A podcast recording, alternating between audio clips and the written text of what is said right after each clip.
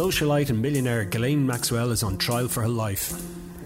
If the case against her, that she sourced underage girls for billionaire Jeffrey Epstein to abuse, is proved, the 59 year old is likely to spend the rest of her days behind bars.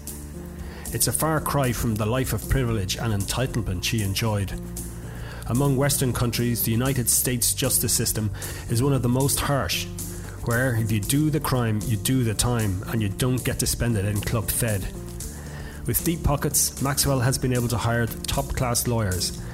They've argued she is more victim than villain, damaged by her association with Epstein. The trial is now over, and her fate is in the hands of the jury. Today, we're joined by journalist Brad Hunter, who's been covering the proceedings in Manhattan. This week, the the trial of Ghislaine Maxwell came to an end, and the jury are, are making their deliberations as, as we speak. Um, for anyone who's been living under a rock or who hasn't turned on their television news in the last while, Ghislaine Maxwell is a Manhattan socialite, the daughter of uh, the now disgraced uh, British publishing magnate Robert Maxwell, who died in mysterious circumstances in 1991 and was found then to have plundered his his. Uh, his media company of its pensions. So she ended up then as a as a a companion, uh, as a, and a former lover of Jeffrey Epstein, another a billionaire financier who committed suicide while in custody in 2019. He was already a convicted paedophile. So there has been some questions, certainly by the defence during this trial, that Ghislaine is actually on trial for Epstein's crime and that you know somehow that she is a I guess an innocent party behind this and is another victim so to speak as as, as kind of I guess some part of the, the, the defense so that's one of my questions for you then Brad. Who is really on trial here? Is it is it Ghislaine Maxwell or is there an element of the US justice system wants to see someone hang for Epstein's crimes yeah, I think I think uh, even that they uh, took a pretty huge black eye uh, in their dealings with Epstein, who famously got ten months for soliciting a child prostitute, uh, and you know, as it was known as the worst deal ever, and that was partly because of his uh, you know political uh, and other connections. So I think there's an aspect that Ghislaine Maxwell is a proxy for Epstein. But at the same, uh, you know, to quote the great baseball player Reggie Jackson, who described himself on the New York Yankees as the stick that stirred the drink, I think, I think Ghislaine Maxwell uh, was the stick that stirred the drink. It doesn't, the whole uh, apparatus of perversion doesn't really happen without her. She's the one that's booking these girls onto the flight. She's allegedly recruiting them. She's you know managing you know by by her own admission managing Epstein's homes, right? So if if you're uh, uh, you know you're judged by the company you keep as well. And, that you know if there's a bunch of 15 year old girls who are half naked running around that's gonna should raise your eyebrows and and uh, you know give you give you pause for for a moment, and it didn't it didn't seem to give her very much pause. And indeed, you know, she's accused of being a participant in uh, a number of these interactions with underage girls. None of this, of course, has been proven in court yet. Now, like she's on she's on trial for six counts um, offences, as you mentioned, alleged offences against uh, underage girls between 1994 and 2001. So, I mean, it's very much, it would be what, you know, in Ireland we would kind of term an historical sex abuse case. And we've seen a number of those. And it often comes down to the credibility of the witness and whether, you know, a jury actually believes the young person who is now, now probably somebody in their 40s or late 30s. And certainly in this case, you know, they're that age now you know, have they done enough the prosecution in in the way they presented the case? You've been you've been watching it, so I mean, do you, do you feel that they have done enough? I mean, I'm, I'm convinced of, of wrongdoing personally, but also, you know, I know that they could have stepped on her neck and made things a good deal uh, worse. I, do, I, do, I, for I don't think that they really. Uh, you know, went in with the blade swinging quite as much as as they possibly uh, as they possibly uh, could have. And you know, as you as you mentioned, even that that, that historical, particularly historical sex crimes, can be a sticky wicket. Um, because of memories, you know, that have gone, or and, and certainly it's something that a good defense lawyer is going to hammer away on uh, those memories, and that's you know absolutely what uh, Maxwell's uh, legal team have done. Uh, now, to say whether it's going to be enough to sway the jury to give her a pass, I don't know. So yeah, so what was the defense? What was their their their main strategy? I know I think their first witness was one of these experts on, on, on memory and so on, but it, it seemed to end pretty quick, didn't it, in terms of how many witnesses they had? Yeah, it was a, it was it, was a very uh, very quick wrap up. They had the memory expert and they had a couple other uh, people on hand and whatnot. But the, but the, it was a two pronged uh, strategy from the from the part of the defense in, in this case. Number one, blame Epstein. Number two, blame Epstein. Number three, blame Epstein. Number four, uh, you know, point to the faulty memories of uh, you know young women who were traumatized and do that a little bit more. That that was their whole thing because they. But I, you know, and she didn't testify, and she certainly didn't come off any more sympathetic than she has in previous incarnations. She came off as imperious, uh, uh, um, snooty, and certainly testi- testimony went to that. And, you know, we're at a ro- uh, an odd crossroads in our history where, you know, people from the right and the left uh, of the spectrum are uh, ready to string up the 1%. And, you know, she's very much emblematic of that as well. I mean, she certainly, you know, uh, has had the kind of the life of born into great wealth. You know, her the old cliche of born with a, a silver spoon in your mouth. And she, you know, you know, following her father's death, she miraculously hooks up with, you know, an extremely wealthy man based in in in the U.S. with his private jet I mean, th- there was a lot that, that hasn't been said about her. Um, I mean, uh, like her famous black book, that was all the pre publicity about the trial, There was a lot of hype about, you know, all the big names. Was she going to name them or not? Um, I don't know, though, you, you, might take me through a little bit about, you know, wh- why that wasn't brought up. I mean, there was some sections of it were allowed and some weren't. And then, of course, we have the, the woman who is the, you know, famously, she's making the accusations against. Uh, England's Prince Andrew, and she wasn't called as a witness in, in the prosecution case. Now, I mean, it depends whether she was underage in the UK or where the offences, alleged offences, took place or not. I mean, like, like it, there seems to be, and I, am I right in, in, in, or did you get this sense as well that there's so much still under the surface that hasn't really been brought to, to, into light? Oh yeah, yeah. there's there's tons and tons and stuff. There's you know the myriad myriad connections of the wealthy and powerful to uh, Maxwell and Epstein. Uh, I think. Uh, I think what the prosecution's game plan and and for the defense as well was uh, to keep it simple, stupid, because you know they didn't want to. Uh, I mean, she's an unsympathetic witness. She's not. She's so you don't want to call her to the witness stand. She's not going to fly with the six men and six women on the jury. Uh, so what are you going to do? Well, you're going to focus on two things. You want to paint her as somewhat of a victim of Epstein herself, kind of like the sport, spurned woman, the devoted second banana who the the the pepper iron like Iron Man's Pepper Potts, right?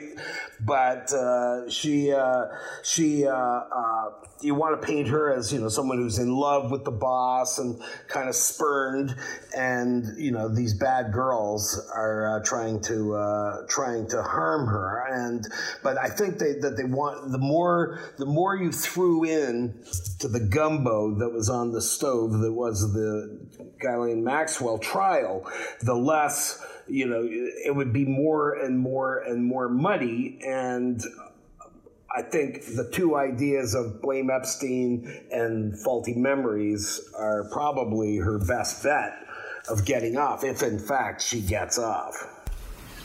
And, and, and you mentioned money. I mean, that was a key issue throughout this you know, throughout this, this, case. I mean, apart from the seven million dollars that you know Ghislaine is supposed to have spent on her defense team, uh, when you when you look at some of the testimony from some of the witnesses, you know, they, they, they were they were poor they were poor kids they were vulnerable kids. You know, one of them, you know, uh, you know, if if she's to be believed. Um, you know, her, you know, she was recovering, you know, her family were recovering from the fact that their, their father had just died.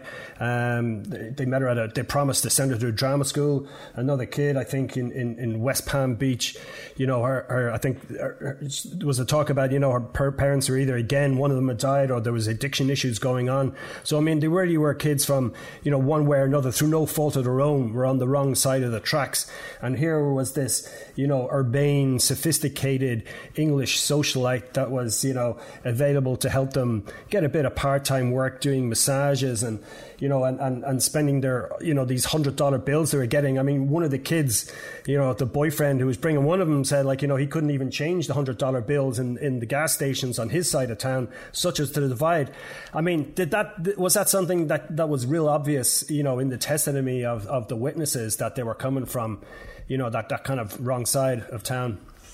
Yeah, yeah, I, I, it very, it very much was, and I mean that, you know, that's simply, you know, a fact of the case is is that these were women who were, or young girls at the time, who had been, you know, separated or plucked apart, or who were, you know, their families were down at the at the heels, right? And I mean, you come from, uh, if you've ever. Uh, been to some of the areas that would be described as the wrong side of the tracks in Florida, I mean, then you're going to an oceanfront mansion at Jeffrey Epstein's house and they're throwing out money and they're buying you things and whatnot. It's, you know, I mean, and, and as you say, through no fault of the girls, but, you know, it's, you know, a stark contrast to the life that Ghislaine Maxwell led. And I mean, I'm certainly led to believe that, uh, that it's, uh, those girls were disposable to both her and uh, and Jeffrey Epstein. Uh, you know, there's a you know they they described the experiences as, as being soul crushing. Uh, their involvement with with Epstein and Maxwell, and uh, you know, I I, I think that uh, the class issue is certainly at play here, and that's something that Americans don't generally like to talk about. What are you? Well, I'm middle class, you know, and and even if you know you're living in a shack, you say you're middle class. Um, and but this is this is you know almost in that respects the class aspect of it. It's a trial for our times as well. From what you saw of the trial, or you know what you were able to glean from the the testimonies of, I think it was four uh, alleged victims that were called for. How did they come across? Like, did you did you find their stories believable? I mean, not not so much the, the, the facts were believable, but did they come across as as reliable witnesses? They came across as you know earnest women who would probably have rather been any place on the planet except on that witness stand, but they were doing their duty. They didn't falter much. I mean, they were, you know, they were, they were, there was some trip ups and whatnot like that. But, you know, I can't remember what I was doing last Tuesday night either, you know, in, in fairness. But when they told their truths, they were straight on and, and, you know, wasn't stumbling and stammering. And then this happened and that happened. And certainly, uh, you know, being a, an old tabloid hack yourself, you know, you know that certainly there's there's uh, all sorts of room for color in this story, you know, and and they, they told a very straight tale that appeared to be unembellished. Sorry, was it one of these kind of uh, no holds barred, you know, tough uh, trials? I mean, like, did these witnesses? You know, you know, telling their, their really personal testimony, were they given a hard time by Ghislaine's lawyers? I mean, did they really go for them? Not, not really. I mean, they were questioned. They weren't crucified as, as you might expect, because I think that, you know, Maxwell comes across as such across as such an unlikable character that you you know the defense was really walking a very very thin line because you know they have their job to do and everything like that but if they go too hard on these, you know, vulnerable young women or vulnerable women, uh, uh, you know, they're going to look like ogres, and that's not going to help Maxwell at all. So, so they did. It wasn't really the bloodbath a lot of uh, people expected. It, it, it might have been. Now, I, I, I don't know if this happened on your side of the Atlantic, but certainly it was it was it was clear here in some of the the media, particularly the British media, there was a kind of a, a pre-trial push to kind of garner some kind of sympathy for Ghislaine Maxwell. And I presume that was just kind of overflow stories that, you know, it was of interest to readership in the UK and was picked up here. I mean, there, there was all talk about, you know, the dreadful conditions that she's, she's had in her Manhattan detention center. She, you know, she chats with a friendly rat when the rat turns up from the toilet. Um, like her, her brother Ian Maxwell, I think, gave an interview. I'm not sure it was on CNN, and like, and he pretty much tried to turn it into a Me Too kind of uh, moment. You know that somehow, uh, you know, Ghislaine was similar to you know uh, other other victims of rich and powerful men that that you know that somehow she was the victim in this. I mean, has any of that permeated in you know on your side of the Atlantic in terms of would that have had any effect? You think on a jury? Um, I don't think so because I mean, you know, she's. I mean, this is since she was caged in July of 2020. She's just she's you know prattled on about. It's like every week there's been a complaint about the jail conditions, and yeah, but the thing is, is Susie Shoplifter sucking it up why can't Ghislaine Maxwell? It's just every day her hair's thinning. She's skinny. She can't get a vegan diet. So, the food is bad. Well, yeah, after you know, growing up extraordinarily wealthy and stuff like that, yeah, the food is going to be bad. Yeah, you're not going to get as good a sleep as uh, you might in uh, your uh, king size bed. But I mean, those those are the facts, and so it's just been on and on about her, and her family has showed up and said, you know, this is not the Ghislaine we know and everything like that. But this is the same family that didn't know for like four years that she was married to uh, the the another rich tech guy, but uh, who's been in the shadows. So, so I mean, you know, uh, they don't know what. I don't think probably they know bugger all about what uh, she's been up to over the last thirty years. You know, I mean. It's, and I don't know whether that would work because the United States, you know, um, you know, uh, as an outlier, you know, among the West as far as prison conditions and things like that, right? Well, you did it. Too bad. You're slammed in there and you're going to have to suck it up no matter no matter what. And there's not really and that's that's the widespread public view, you know you you're you know you're accused of uh, sexually trafficking these young women. Well, too bad. Suck it up. And so I don't know whether I don't think any of that stuff would win any uh, sympathy from the jury. I don't. I, I, just. I just don't see the jury. Uh, the jury's going to uh, focus strictly on the facts uh, of of the case uh, rather than anything else. And I think her defense was very wise indeed to uh, not make Maxwell front and center you know, either either for better or for worse. I mean, they, you know, to, they didn't paint her as Mother Teresa, uh, and you know, so you know, I, I, think I think they realize they've got a difficult job. Uh, there, was, there was one point there during the trial which I, I, I was kind of, I wasn't sure like the significance of it. You might explain a little bit, but um, there was a number of photographs that were released. Um, I think presume presumably by the prosecution uh, and, and, these included, you know, Ghislaine giving Jeffrey a, a, kind of a deep foot massage on a private jet. You know, a picture of, of the two of them together in a in a in a uh, a log cabin, which turns out people were able to track to. Uh, it was the Queen's uh, uh, log cabin in Balmoral Estate. So, like, what? So, what was the point? What were the point of these photographs? I mean, I, I presume these were shown to the jury.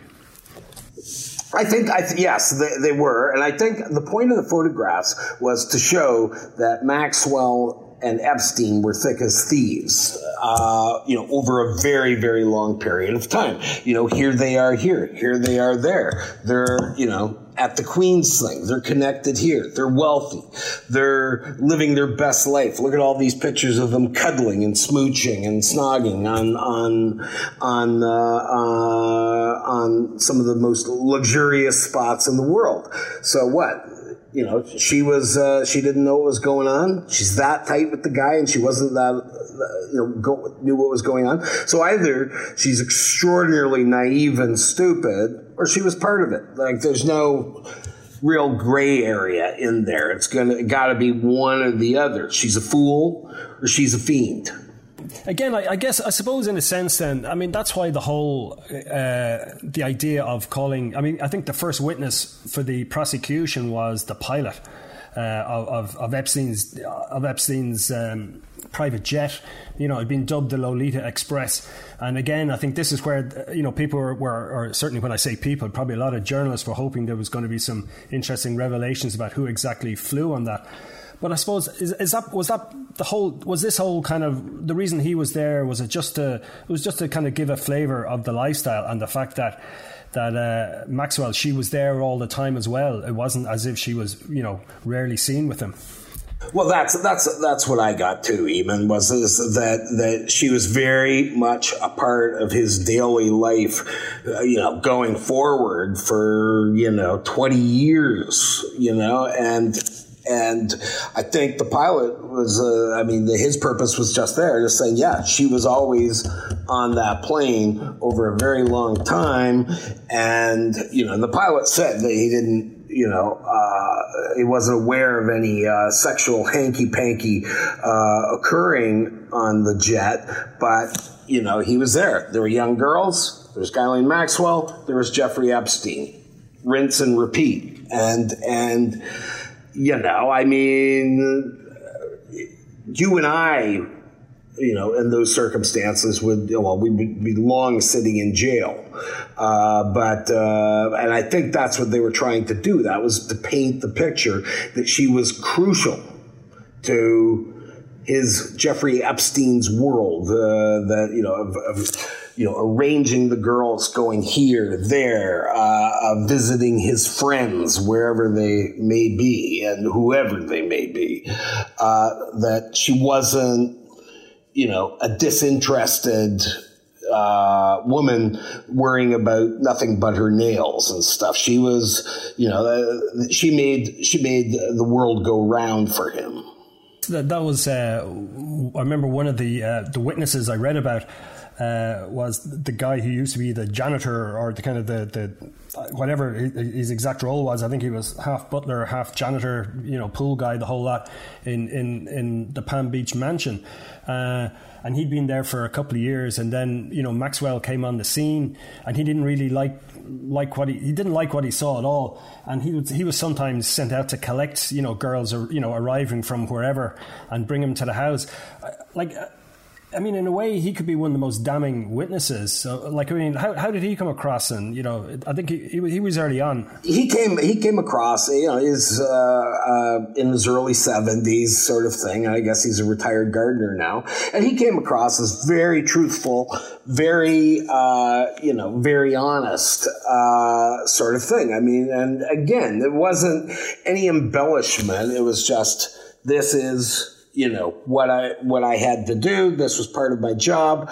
I would do this, and he didn't like her. I mean, she had what what was it a, a forty eight page list of household rules that you couldn't look Epstein or her in the eyes. It was always Mr. Epstein and Ms. Maxwell, and the description from one of the witnesses was that she was imperious. She came across as imperious, and you look at those household rules, and it's just you know, I mean you know, just just shocking.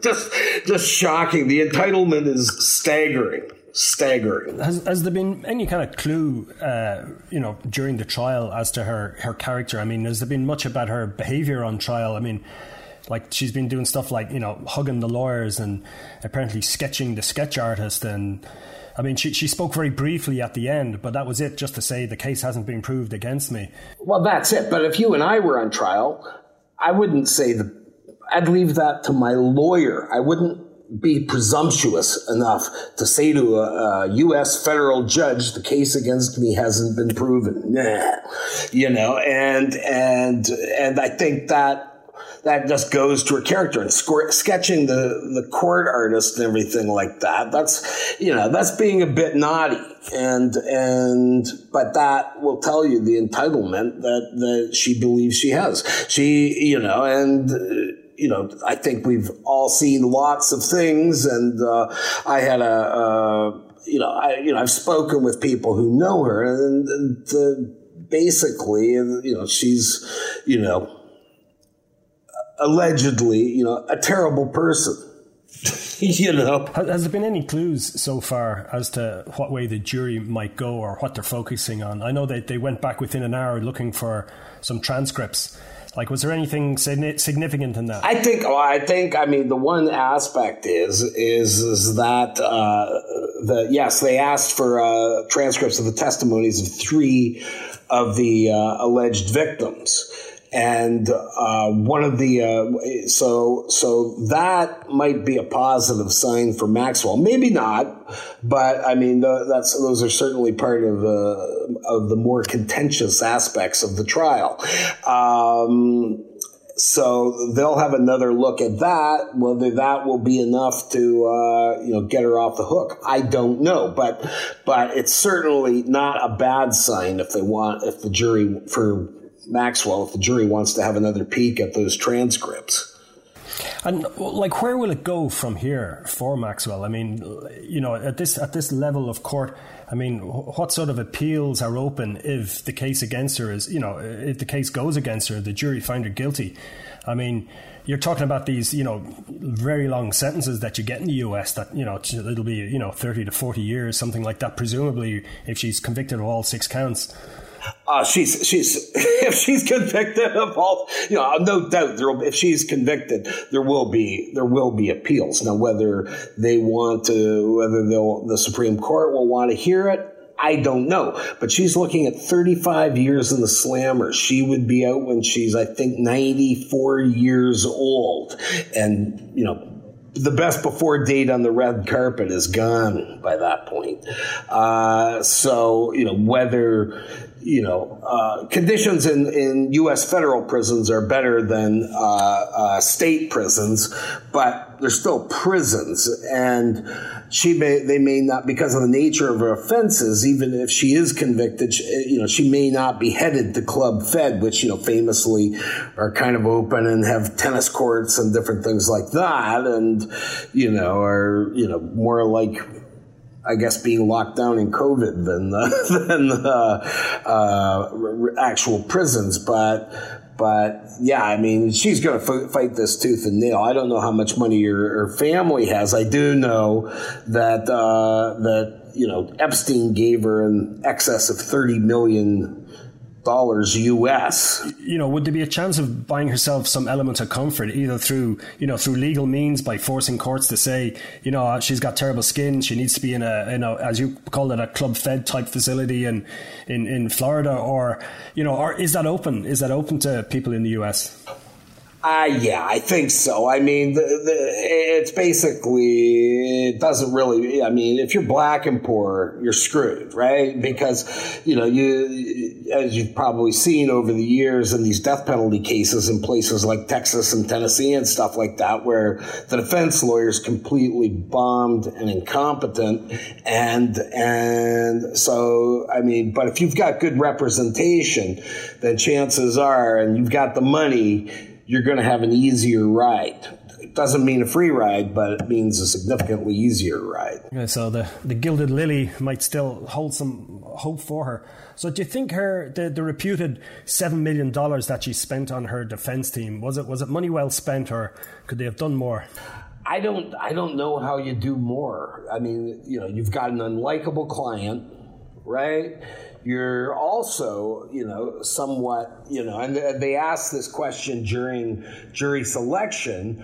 They asked the jury about how they felt about the rich and you know you can say well yeah you know i don't care sort of thing but that's certainly you know i think hovering in the background of most conversation at some level of most conversations in much of the west right now that you know hey you know i'm not i'm not making any headway at all what, what's with these people so you know i mean you know you've read i've read parts of that you know followed parts of that trial where I've you know almost gone to the the shed and started making Molotov cocktails myself. Um, so I don't think that that's going to uh, I don't think that that's going to. Uh, help. She will have the money to have an easy ride, and she'll be able to fight it for probably a pretty long time. But, you know, once the U.S. government digs in its heels, then it's going to be probably pretty close to game over there was no big reveal, I don't think, in the case, like, you know, in the movie My Cousin Vinny, where, you know, it, it, couldn't have been a 62 Cadillac because their transmission wouldn't leave a tire mark like that, or whatever it was. I mean, there, there, there was no there was no smoking gun, there was no video of any of this, or there was nothing like that. So it, we are, it is really going to come down to whether or not the jury believe what it looks like. The three of the four women, they've obviously decided to, to discard you know, for, for either way, they they they've made a decision on one of those four. So it's really down to whether they believe those four women, isn't it? Yeah, no, that, that's that's what it's going to get down to because I mean the defense had to go in with an element of uh, Maxwell as you know victim uh, because of of uh, Epstein, right? And Epstein's such a fiendish character that you know you can do that, but they didn't overdo that because clearly she was with him for a very long time and it's not like you know some poor woman down at the council houses with an abusive husband where she can't just leave. Maxwell had the wherewithal to leave at any minute and and you know that's you know also one of the reasons why she didn't wasn't uh, released on bail like harvey weinstein or uh, uh, Bill Cosby. And that's because she had the passports and the wherewithal and the connections to get out of the country and be hidden indefinitely. Uh, so, so I think, but I, yeah, it will get down to whether I don't think. I mean, they had to go with the Maxwell, with the uh, Epstein gambit, but but it'll ultimately get down to whether they believe uh, the accusers. How long generally do juries del- deliberate for in in American trials? I mean, I, guess it's I, I, imagine it's similar, you know, to the Irish system that some days they come back after forty minutes, and other times they can they can take a whole week. They can take they can take a week. We don't know, but I'll tell you that we will know before Christmas what happens to what's going to happen to uh, Ghislaine Maxwell because it's a Christmas jury, right? And it's either way. Oftentimes that you know benefits the defense, but sometimes the prosecution too. Of okay, I want to go home to my family and tuck into some turkey and a stiff rum and eggnog, and so they'll say, okay, let's wrap it up. You know, what way, what way are you going to bet your uh, Christmas turkey on, on, on, which way it's going to go? Of course, sorry, you're Thanksgiving people. You've already had your Christmas turkey. Are you going to? Pre- no, no, no, no, no. We have we do our Christmas turkey as well. We do we do Christmas turkey as well. Turkey's the star of the show at Christmas.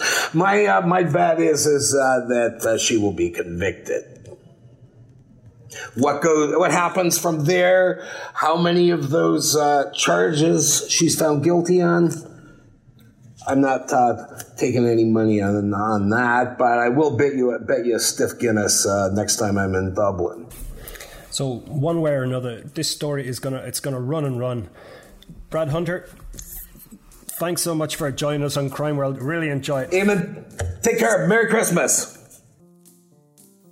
You've been listening to Crime World, a podcast from SundayWorld.com, produced by Ian Mullaney and edited by me, Nicola Tallant. If you like the podcast and love true crime, why not download the free SundayWorld.com app for lots more stories from Ireland and across the globe?